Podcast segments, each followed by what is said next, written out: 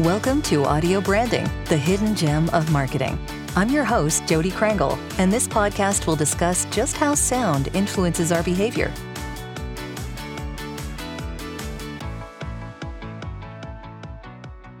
Hey there, thanks for tuning in.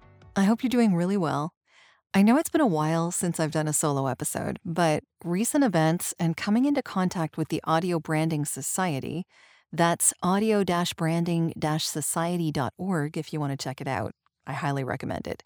Has inspired me to talk a little more about the power of a favorite topic of mine music. Music can have a powerful effect on our feelings, our behavior, even how we see the world around us. But if music itself can react to our feelings, Weave Run an award winning workout app that instantaneously adjusts a song's tempo to match the listener's own pace, offers just one example of the fascinating potential of dynamic music. When it comes to audio branding, music's usually thought of as the product, and the audience is just a passive consumer. You can listen to a song and let its melody carry you through the highs and lows, but no matter how many times you listen, those highs and lows aren't ever going to change. The song is the song, and changing the mood a soundtrack sets usually just means switching to a different song. Dynamic music, however, seeks to reinvent that relationship by enabling a single audio track to evolve and reflect each individual listener, whether it's by matching your walking pace, or detecting and following the rhythm of your heartbeat or breathing rate, or even measuring changes in your brain activity. Slow and thoughtful, lively and upbeat, or quick and energetic, dynamic music allows a song to remain instantly recognizable while engaging us on a surprisingly personal level. I've linked to a video demonstration in my blog of Weave Music's exercise app, Weave Run, which won the 2019 International Sound Award for Service and Sound Startups.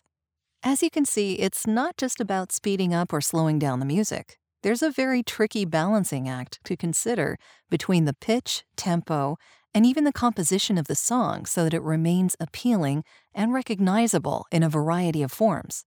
Managing those sorts of second by second changes and doing it so quickly that the listener doesn't even notice it's happening is a pretty new development that's gotten a really big push from smartphones, mobile devices, and our always connected on the go world. Still, the idea of it has been around for quite a while. Just think of an opera where a whole orchestra is focused on just keeping pace with the action on the stage.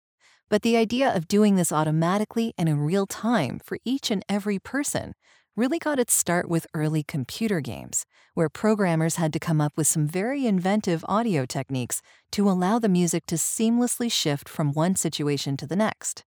I've linked to a YouTube video in my blog that shows you an example.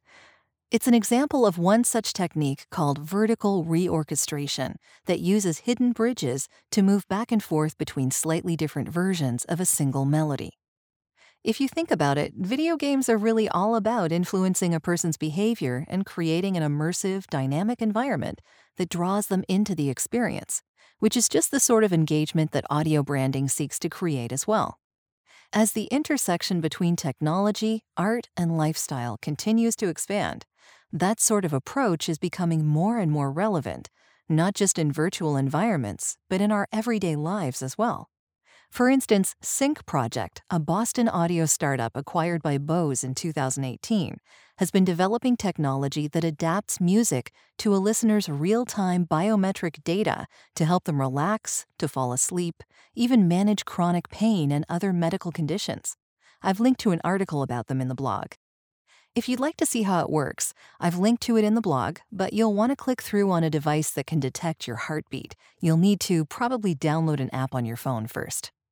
Music can have a very real, even medical impact on our brains and bodies. Just listening to a favorite song can trigger the release of endorphins in much the same way exercise does, and releases neurochemicals such as dopamine and oxytocin, promoting a sense of well being and reward, and actually blocking pain receptors to reduce stress. This effect is so potent that music therapy is currently being researched as an alternative to opioid prescriptions. The potential for dynamic music to utilize and finely tune this effect for each listener could have enormous implications for everything from audio marketing to the entertainment industry to healthcare. audio technology's evolving at an unprecedented rate and in ways we hardly could have considered a decade or two ago. Today, we can go jogging with the Weave Run app, and instead of simply keeping up with the music, the music itself keeps up with us, changing and flowing to reflect our own experience in the moment. We're entering an era in which listeners no longer simply listen to and consume music, but engage with that music on a physical, personal level, weaving it more and more deeply into the fabric of our lives.